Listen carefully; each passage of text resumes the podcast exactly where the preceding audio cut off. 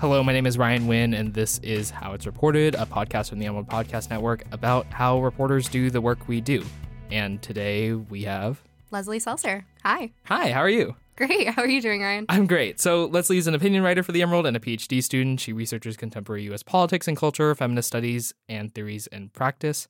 According to her Emerald bio, she's written about national politics, race, and feminism. So, Leslie, how's your what's your job like as a, an opinion writer? As an opinion writer? Yeah. As opposed to my other eight jobs. As- um, uh, yeah, no, so I've been doing opinion columns for the Emerald since about September. I was really excited to get on board here. I've been, you know, one of those people that was always on Facebook sharing my opinion kind of unsolicited. so, so it was extremely excited. It was extremely exciting to me that somebody actually wanted to know what I thought. Um, that was really great.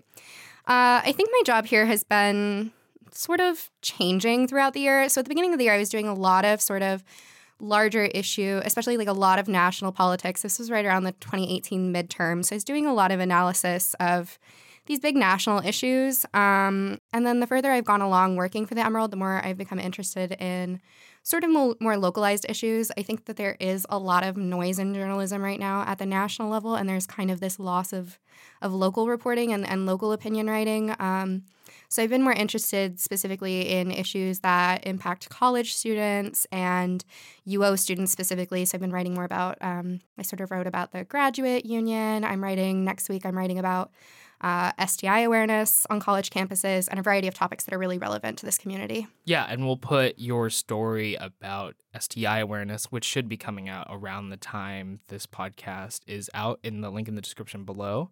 So, yeah, assuming I get it done on time. if not, then you'll know what happened. Um, if not, you can follow me on Twitter and see it then. Uh, you can. Do you want to like? Um... Yeah, I'm at didactic underscore hag. So it's D I D A C T I C underscore. Can we take a moment and pull, and like dissect that a little bit? Oh yeah, actually, I think this is quite funny. Um, and meaningful. So the word didactic means kind of instructional, especially in a moral sense.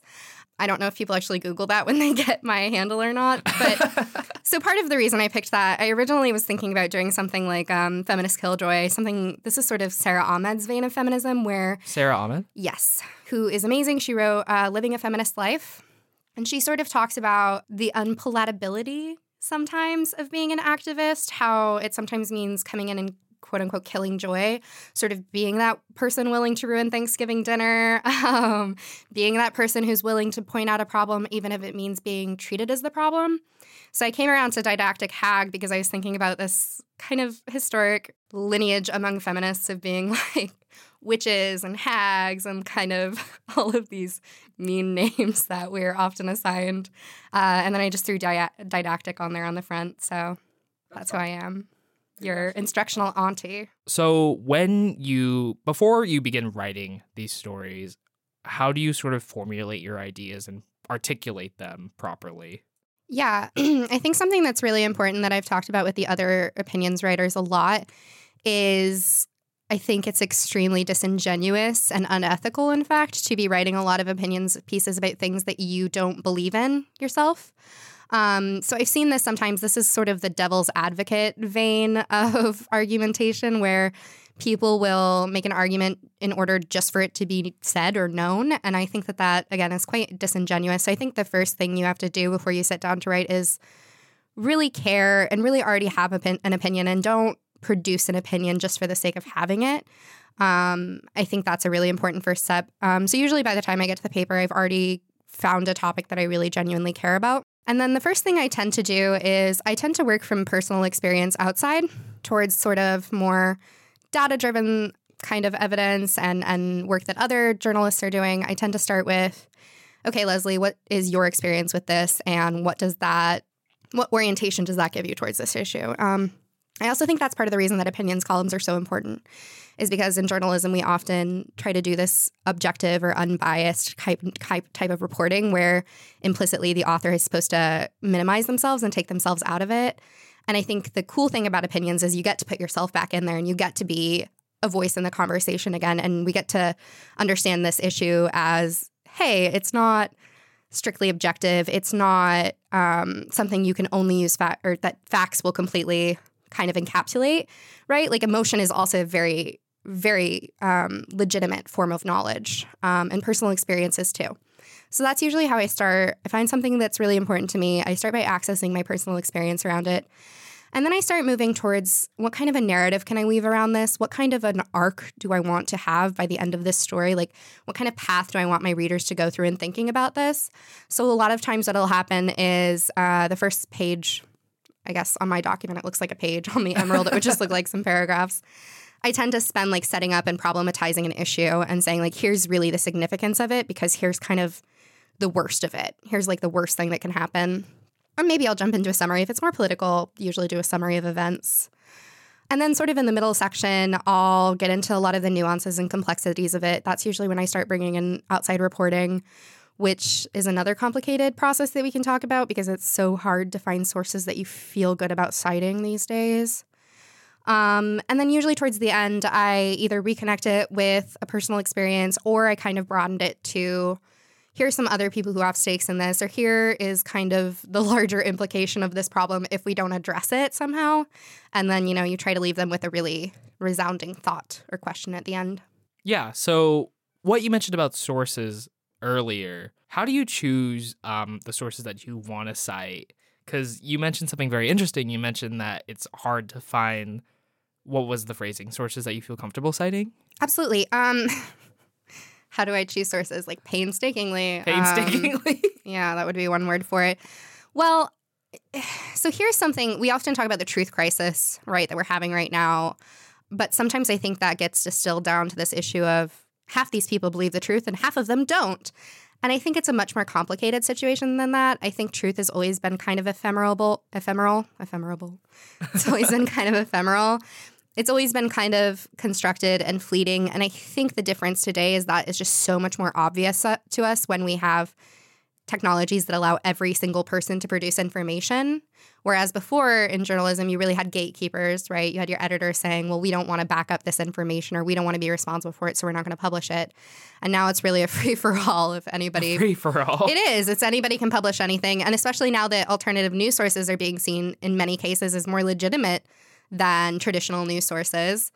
Um, you know, like people are citing Huffington Post as often as the New York Times, as often as Breitbart News. Like that's the world that we live in today. Um, so something that I really think about is, first of all, I think uh, having kind of a historic legacy um, to uphold often makes publications a little more reliable because they really have that name brand and are very much susceptible to criticism. Um, so again, I think the New York Times is probably the one that I cite the most often because I know, you know, if they publish something that is perhaps uncharitable or untrue, they're really people are going to notice and they're going to say something and they're going to be responsible for it.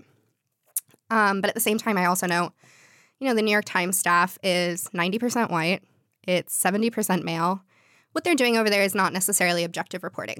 Um, and I think that positionality is absolutely something to consider when we're like, oh, what is objective fact reporting? Well, if it's only coming from a particular identity group, their subjective experiences are built into that concept of objectivity. So we have to kind of interrogate that. So I think, again, I try to go with these like more time honored news sources a lot of the times. I try to be a little critical about the actual information being given by the source within my argument, if I can be, um, or if there's, I think, some information that's being left out. Uh, yeah. And then I try to go to kind of sources that report facts and figures without necessarily commentary. So, like, I think 538 is really, really helpful for political source information. I use like the Pew Research Institute a lot. I use Politico some, but it's it's hard. It's a hard process. Yeah, it sounds like you've definitely put a lot of thought into the particular sources you use. But when you were talking earlier about how like the white male identity subjective i don't know reality is sort of built into our understanding of objectivity. Is that where you see opinion writing coming in? Absolutely because i think this is a time where like suddenly positionality is being recognized of like oh no the author is a person and no matter what you try to do to take that person out of it um they're in there. And not just that person there's also this certain like sedimentation of knowledge and ideas and beliefs that sedimentation? that, sedimentation. So like you can think about it as like a sedimentary rock that's formed over time, right? It's um, got all these layers to it, and when you're holding the actual rock, it's not separate from those layers that have come before, right? Those layers are constitutive, they don't go away. So I think sometimes when we're thinking about like time, we think about like a linear progression, right? We were at A and now we're at B and now mm-hmm. we're going to C and they're unrelated. And I think sometimes that's how we think about information too, but I think about it more as the sedimentary rock, this kind of like, no, ideas accumulate over time and then we kind of forget that they're there. So you can think about this as like maybe like a history of white intellectualism. So, you know, when I like come into class on the first day with my students, a lot of the first thing I like to do in my globalization class is just ask them to identify countries on a map, on a global map. And surprise, they can only identify usually the US and some European countries. And then I ask them to identify history. And usually it's the US and European countries. And then they know about like slavery in Africa, they know about like colonization in South America, but that's really the extent of it. And I think that that is a really interesting demonstration of this history that has become so natural to us that we don't think about it being a product um, that is still shaping our own time, right? Like our time right now and our beliefs and our reality right now is a product that has been built up over time. And so when I'm thinking about objective reporting, what is that? It's not it's not something that exists just today, just discreetly in time. It's something that's been built up over time. Yeah, and it sounds like you're connecting how we interpret ideas that have been built up over time from history, historical ideas, and how that's taught. And you're kind of seeing that as built up from maybe the reporting that's being done over time. Is that right? Or yeah, yeah, that and as well as just the language that we report in, and even the idea of rationality and objectivity. Like, what is rational is extremely subjective. It definitely depends on like who you are and what context you're living within, right?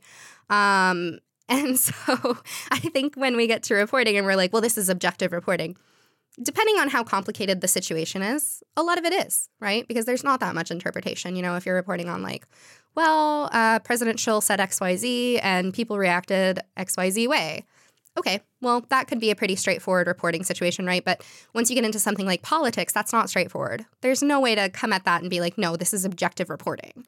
There's just not. And so I think that great thing about opinions is it reminds you, um, hey, this is subjective. And in fact, the subjective is an important way for us to access these issues because if we're just going to walk around pretending that the only way we want to we want to engage with this information is like quote unquote objectively, um, we're going to be leaving out all these important life experiences and nuances that go into understanding that issue.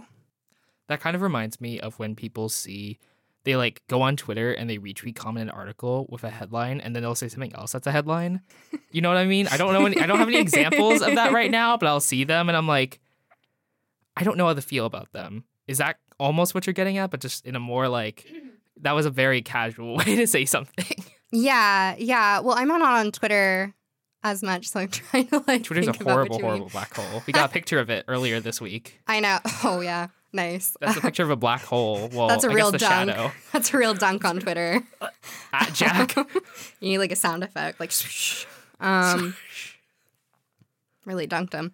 No, yeah. I mean, well, okay, but no, I think that's an interesting um, example. And I think another example you could use would be like people on Facebook who are resharing screenshots from other websites, right, of information, and none of it's sourced, and no one's ever going through. Where, yeah, there is now this kind of accumulation of information without anybody going back to look at the production of that information or where it came from or anything like that. Um, yeah, does that really? yeah. Twitter well so enough? when when we're thinking about how these objective sources, well, quote unquote, objective reporting is done how can we like both be critical of that but also I feel like when if I were listening to this, I'd be like, well, what am I supposed to use as an information source? That's if how everything's I feel. like it's so everything is awful and terrible when in reality maybe there's like layers. no, it. yeah, there are. No, absolutely. I don't think we need to be kind of doing this dichotomous like it's either or. Um, no, there's definitely more objective and less objective. There are definitely like um, degrees of reality. Um, and I also don't want to suggest that like there is no reality whatsoever. I mean, apples still fall from trees. Um, I'm aware of this. People like to point that out. They're like, do you not think that the world is like real? And I'm like, no, it is. I just think the way we interact with it is always like a relationship. And the issue is when we forget it's a relationship. So okay. I think it's great um, to hold up some of these news sources and say, like, these are more objective or these are kind of more ethical or whatever else you're going to say. But that doesn't necessarily mean that you need to leave behind the like, it is still a position. So I think it's great to look at this is a more objective source versus this is a less objective source, as opposed to saying this is an objective source and this isn't. Like, I think that's less accurate anyway. Okay, yeah. And when we're talking about newspapers in particular, I've heard we're pivoting a little bit, but I think it's also interesting. Like, you see people on Twitter who, like, maybe retweet with comment an opinion story and then sort of attribute that opinion to the entire publication as a whole. Ah, yes. Have you do you do you have a feeling about that? I don't think anybody's. writer? I don't think anybody's done that with me. Although someone did accuse me on the Emerald website. I don't know if you saw this of Oh, running a. Maoist re-education camp. Um, oh, oh, wh- that was their actual phrasing, I will not be linking that in the description. which is not like the meanest thing that somebody has said to me um, on the Emerald, but Ooh, yeah. no, no, no, no, no. But so like, I don't think I've ever had my views conflated with the whole of the Emerald. But I think that's because like my views are in some ways, uh, some might say more radical than you might expect from a college paper.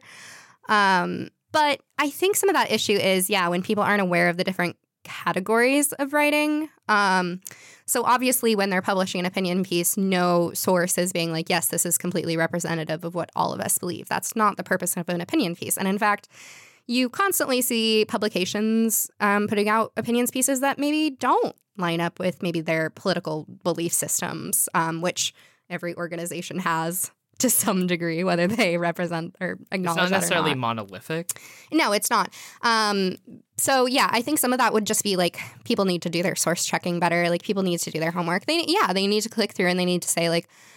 I mean, I also think some of that can be unsympathetic. Some of that can be straw manning. So sometimes it's a lot easier for somebody to pick an opinion article and be like, look, the, you know, XYZ publication is saying this, and clearly that's biased. Therefore, this is a crap publication. And it's like, That's exact. That's a lot of what I see personally. it's like, no, that's just really poor argumentation and research on your part.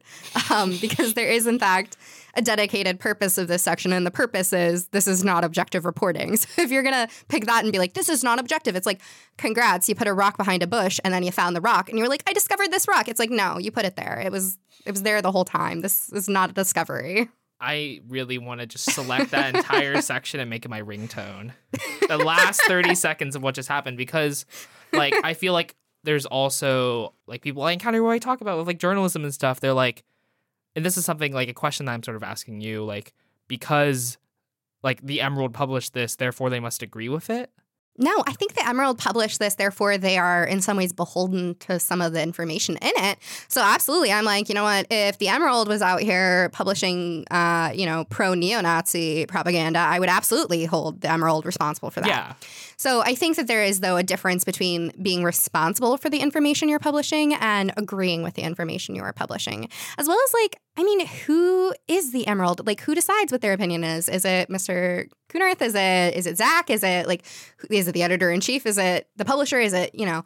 There's not going to be a single Emerald person who's like, well, this is what we believe. So So Zach is our editor in chief and Bill Kunerth is our I'm not sure what his pu- like title is, but he's like Okay. publisher or are something. publishers. something Yeah. like that. It's pretty nice. He's Um, super nice. He's called me in his office like three times. It's Uh, really helpful. Well, no, he calls me in to be like, "Oh, do you need help advancing your career?" And I'm like, "Thank you." Oh, that's really nice. And so I'm actually writing for Ethos right now too. oh, okay. I don't know if you knew. Do you want to give our listeners maybe a little sneak peek about what you're writing, or can you say? Yeah, actually, I think our uh, new edition is coming out soon. Yeah, Ethos is it's sort of um so under the umbrella of Emerald Media Group, there's the Daily Emerald, which is the weekly newspaper, but there's also Ethos, which is our quarterly magazine. You Yeah. can you can pick them up next to the Emerald stands or wherever they might be. Yeah, it's also online, so you can always Also give that online. an old Google. I'll include the link in the description below, but did you want to go on and maybe talk a little bit what you Yeah, are working on? so I've I've just finished one article for them that I really like put my blood, sweat, and tears into, so to speak. No, I Oh, really boy. did. This is like a real labor of love. Um, the article is called "Performing Wellness," and basically what I'm talking about is the problem with having a kind of singular narrative of what mental illness looks like. Um, so we tend to think, you know, but if somebody is showing up at work and they're getting stuff done, then things can't be that bad, right? Um, and especially, I think, in high pressure academic situations. And I'm really thinking about my experience as a grad student in particular with other grad students. Where there's the sense that we are invisible as people with struggles because we are able to achieve some kind of visible success, right? And then the issue becomes um, sort of having students. You know, I had a professor um, once. I I went into her office hours and I actually had gone in there to like cry. I'd gone Oh, in there I'm to like sorry. have a breakdown. No, it's fine because grad school is just really stressful and sometimes you just like need to go in and be like, I don't know what's going on and I'm very overwhelmed. And so some of my other grad student friends had been like, no, she was really great. I went in and I cried in her office and it was so helpful. And so I was like, okay, I'm going to go in there and cry and it's going to be so helpful. I mean, it wasn't like explicitly being like, crying is my purpose, but I knew it was going to happen. Um, because I cry all the time. I'm like crying right now. No, I'm not. I mean, I kind of am. No. Um, Do you want some water? I'm good, thank you. I'm not really crying for the listeners there. Okay, That's there we go. Leslie's very like sense of humor. Anyway, This room is a little sweaty though, the podcast room we're in. I'm personally a little sweaty. I don't know if Leslie is. I will say that. Full transparency. yeah, I'm I'm okay, but I'm not wearing as heavy of clothing as you are. I don't think. But anyway, I went in there to talk to this to kind of have this heart to heart with this professor and be vulnerable, right? Which is something that was really hard for me as a first generation student, especially who kind of was like. No, I have to look like I have it all together all the time because I'm secretly not supposed to be here and it was an accident they let me in. Um, but the minute I got into her office, she sort of was like, you know, Leslie, you just don't really strike me as somebody who ever gets anxious about anything. Um, so immediately I kind of smile and I'm like, you're so right. I've never been anxious about anything in my life. Even though I was this constant like mess of anxiety all the time, I was able to put on this face of like, no, I'm happy and I'm loud and I'm outgoing and I'm articulate and therefore I don't appear as if I have those problems. So this was something that was happening to me that I was feeling like since I perform so well in class, um, there's this sense I feel among my colleagues and other professors that I must not experience the same kind of anxiety and insecurity and depression and all these other things that often go along with graduate study.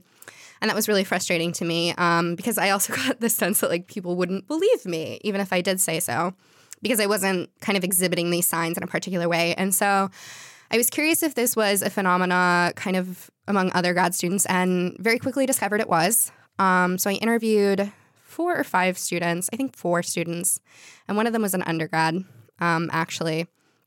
And all of them expressed this similar kind of, you know, I'm not allowed to be someone who is successful in public and who is happy in public and who has friends in public and also be this person who does not have it together at home.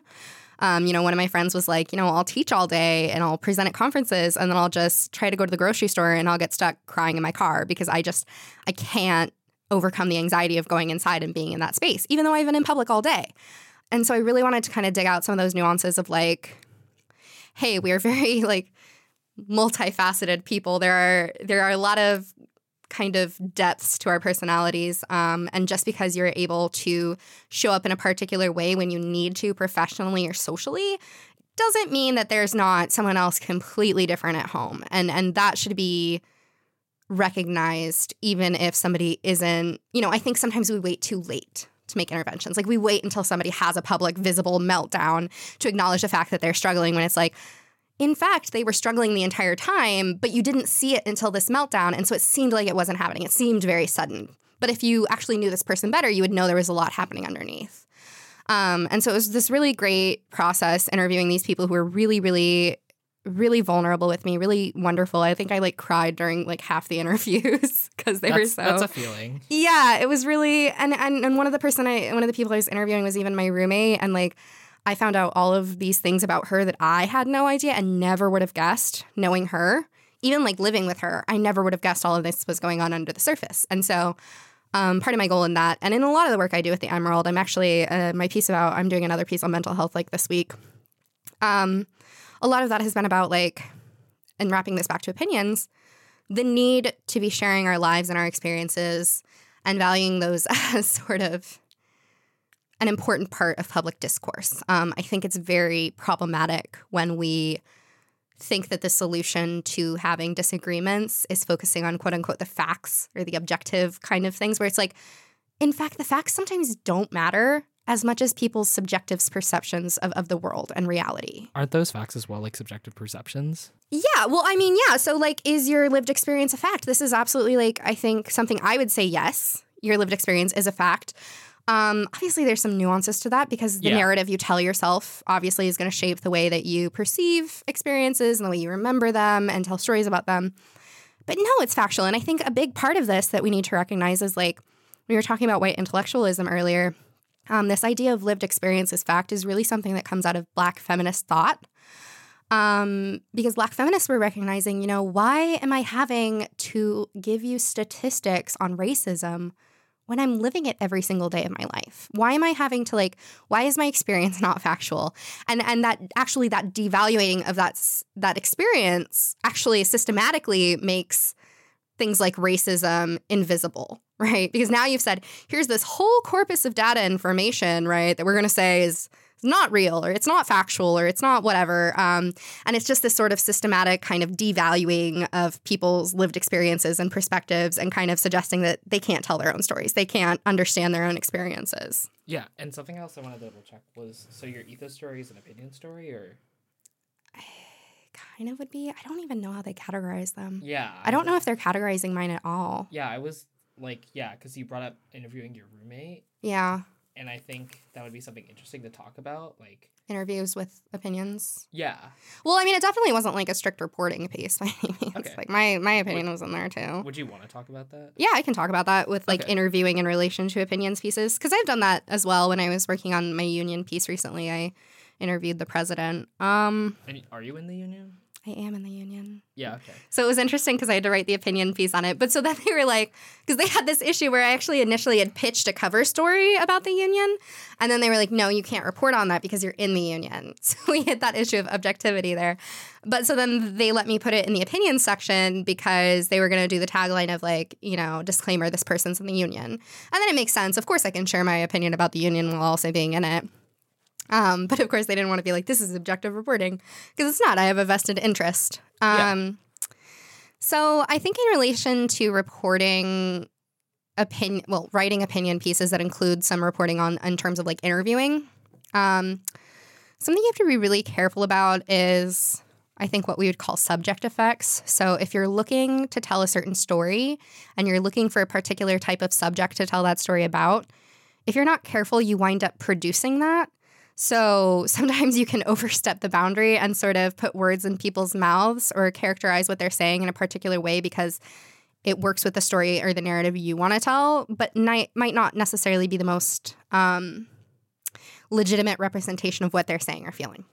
So I think that's something really, really hard to avoid doing in opinion pieces because your point is to make an argument, right? And you're Yeah. like, oh, but you're not saying what I need you to say, um, which is like, Because does it like when you're talking to people and they maybe in, in your words say what they don't don't say what you want to say that like complicates a narrative maybe. Yeah, I mean, I I haven't had anybody necessarily say something that was like against what I wanted to say, but when I was doing the interviews for Ethos, I did have um, one person I was interviewing who kind of was talking on a very similar subject to mine, but not quite the same, um, and was really talking about like international student experiences with visibility.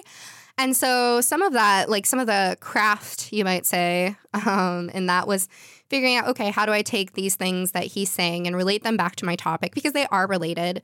Um, even if he's sort of talking about them in a slightly different register, they're a little less straightforward in terms of incorporating them as compared to my other interviews. So, like, that became a careful thing of like, okay, I need to somewhat modify the framing of what he's saying in order to make this piece flow and make it kind of all work from a conceptual standpoint. But if I go too far, I'm going to mischaracterize what he's saying. Um, so for me, a lot of that came into, you know, every single time I would add a section uh, about somebody I was writing or had interviewed, I would send it along to them and be like, please let me know if I've mischaracterized you or if this doesn't seem like, you know, what you were thinking. I did a lot of double checking there. I did record the interviews so that I, you know, would have an actual record Yeah. um, as opposed to like, apparently there are some people that still interview and just take notes, which I saw seems wild. Yeah, that that seems very weird to me. And then the other thing actually that was very weird was um curating because when you're curating what parts of someone's interview you're going to keep, you're now inserting your opinion into the representation of like them, right? and that appears in like traditional news reporting as well. Exactly. So it's like again that like pesky kind of subjective intrusion under the artifice of sort of objectivity, um, where you want to be careful because I'm like, obviously, I'm not going to quote this. like, you know, some of these interviews are 45 minutes long, um, and I have three to four thousand words. I can't quote them word for and, word. And three to four thousand words is a lot more than a traditional news piece. I also want to add. it's not enough for me. I write But like I write ima- like 30 page research papers, so I'm like, this is not enough space. Dang. Okay. Yeah. And like magazine reporting, I will say, is a lot longer Yeah. than traditional news reporting. Traditional news reporting at the Emerald, maybe like, well, news news reporting. Yeah. I'm not sure about the opinion side. Like, Opinions is 500 to 800 words Okay, unless you're here. Leslie, and then it's like 1600. yeah. Same over here. Same over here. Um, it's around 500 to 800 for news. But yeah. Um, they always let me have extra space. it's really nice. Thank Yeah. you, editors. thanks, Jason, who's our opinion editor. Thanks, Jason. And oh, oh, I don't remember his other name. The other guy. Sam? Thanks, Sam. Too. Okay, so we're coming to the end of our time. yes. I want to ask you do you consider opinion writing to be journalism? And that, I guess, question sort of reveals how I feel about it because I call it opinion writing. yeah. But how do you feel about it? I mean, I think journalism's really a catch all. I would say opinion writing is a part of journalism. I wouldn't necessarily say opinion writing is reporting. Um, I think I would agree with that distinction. Would even if it has interviews in it, or is there, or I just wanted to clarify. No, that. I still think if it's at the in, in the opinion section, even if it has interviews, there's still um, an acknowledgement of like I'm trying to convince you of something, and I think that might be really part of the difference. Is I mean, in opinions, that is implicitly the purpose. Um, yeah, you're representing your opinion or your particular stance on something, but part of the purpose of that is to convince people or otherwise sway people to see your side of things. Um, whereas in straight reporting, you're not necessarily trying to convince anybody of something, and if you are, That- that- that's a problem. That, that's a problem. That's an, That might be a that's a red alarm. It's a red flag. yeah, so that's like you know, like like I'm gonna say like Breitbart is not real reporting. um, they're trying to convince you of things. They're not reporting. It's like a giant, terrible. It's like their whole website is just terribleopinions.net. Um, net. opinions no one wants to hear because they didn't get a dot com because Oh, everybody not like. dot com. I think it is a dot com. I'm just making a joke about them sucking a lot. yeah, yeah. So I think I would count it as journalism, but I do think that that's the difference in import is is mostly in purpose. Is your purpose to just inform people and let them form their own opinions? Is it to persuade people? I will say I think there is a particular type of reader implied by each format that's a little different. And I'll tell you what I mean by this. I think in reporting, the assumption is that your reader is basically like an individual rational actor, and the goal is to give them objective information, and then they'll sort that through their own process and form their own opinion, right? They're going to go through a basic rational process. Whereas as an opinion writer, you kind of don't assume that this person is going to do a calculation just based on on facts and figures, right? You're kind of entering into this being like, okay, rationality can be a bit iffy. It's definitely something you can persuade people to see certain things as rational or irrational. Um, and so it's not as much about giving them facts and figures and letting them form their own opinions. It's about trying to kind of guide them along the way and say, like, here's a particular way to interpret these facts and opinions that you might find appealing. That's kind of reminds me if like listeners, if you think back to an econ class, like we consider like I used to be an econ major. I used to be a financial math and econ major. Um, Wow, what happened? um, I pivoted hard to poli sci and journalism, then I dropped poli sci. Um, so I think that reminds me of like how in economics, at least econ like 101, you consider the person that you're like writing all these theories about as an individual rational actor. But then with opinion writing, it's like a little more complicated. Well, it's like a, an individual rational actor who's kind of in a vacuum and you're just going to kind of drop objective Yeah. information in there versus an individual who at some level is rational in some way. They they subscribe to some kind of regime of rationality, right? But they don't exist in a vacuum. They can be persuaded. A regime, yeah. No, I actually think this is a really. I mean, none of these. Just so y'all know, I'm not that smart. I just am well read. Uh, these are other. these are like other people's ideas. Oh it's not mine. I'm like, oh, I invented post structuralism. no, I didn't. I didn't I didn't in- invent black feminist thought either. Uh, for listeners out there, I am a white woman. That is not at all my legacy. Uh, so again, building off the backs of other giants here, but Go on. Going on to the regime word. So this is would be like a Nietzschean word. Uh, he talked about like truth regimes, right? So this idea that you have particular structures which define what we can consider to be true. Right, which is like pretty. I mean, if you go down to like a really basic level, it's pretty easy actually to figure out. So, like, uh, an idea I like to use is like free speech. Um, so, would you say free speech is a true quality of like American? Like, it's a thing that we really believe in. Oh, And we tend to think it's it's true, right? We have free speech. okay. Do you think you have free speech, generally speaking? Like that's Yeah. a legal right? Yeah. Yeah. Um, and so that's a particular truth regime that we are actually locked in because there are people who aren't within that regime who are like, no, you don't have free speech. Of course you don't. Um, because you can't say XYZ thing or you're gonna get arrested. So obviously you don't, right? So what might seem really obvious to us on the inside is like, no, there are equal speech protections and that's so that we can all have free speech, right? that might seem really obvious to me as like a white speaker who's relatively privileged, right? But if I'm like a person of color and I'm like, no, you know what? I'm seeing neo Nazis organizing, but I don't see any black nationalists out here being protected by the police as they like, you know, talk about how terrible white people are. Um, that's an obvious demonstration of like real conditions of the world that show like, no, like free speech isn't true in that way. And so like you have to kind of start unpacking and this is what the project of epistemology would be, which is the study of the production of knowledge. You have to, I know these are like big words, but it's really something to be thinking about is like not just what is true, what is knowledge, but how is that truth being produced? How is that knowledge being produced? And this goes back again to those like site source reporting where I'm like, you know, I have so much trouble with this because I don't necessarily believe what anybody is saying is true. I don't necessarily think what the New York Times is saying is always true. Like, I'm pretty suspicious of some of their reporting in Venezuela, especially. Um, And you say that's where opinion writing comes in, perhaps? yeah, so opinion writing can help with that because it helps show, like, no, yes, this is subjective again. But I mean, I think a greater responsibility for all readers maybe is actually to treat everything like opinion writing because when you're treating something like opinion writing, you're looking for a purpose. You're trying to think, like, what is this person trying to convince me of? Why? How have they formed their argument? Where is this knowledge being produced? Where is this truth value coming from? Right. And when you're forced to do that process, you're really supposed to like, you, you have to evaluate the information in a much more complex way than if you're being handed something and you're thinking, like, this is straight reporting. This is just true. Right. You're not engaging with it on the same deep level of evaluation. And so honestly, like I'm like, I'd rather live in a world where everything was opinion pieces, everything was labeled opinion pieces. Um, maybe I don't know. I mean, I'd still like like some actual just reporting. Like I don't always want to know people's opinions Quick on things, but yeah. quick clarification. But no, I mean, maybe in a world where people treated um, everything that they're reading as having an opinion, like I'm not sure that it serves us that well, especially in today's political climate, to make such a big deal out of divorcing the two. I think that's a that's a good way to perhaps end this week's episode of That's How It's. Reported. That's a wrap. Yeah. okay.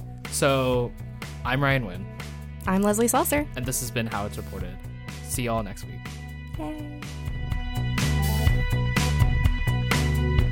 To hear more from the Emerald Podcast Network, you can find us on Spotify, SoundCloud, iTunes, and wherever you get your podcasts. And you can listen to these episodes right on the Emerald homepage at dailyemerald.com. Leave us a comment on SoundCloud or email us at podcast at dailyemerald.com. Thanks for tuning in.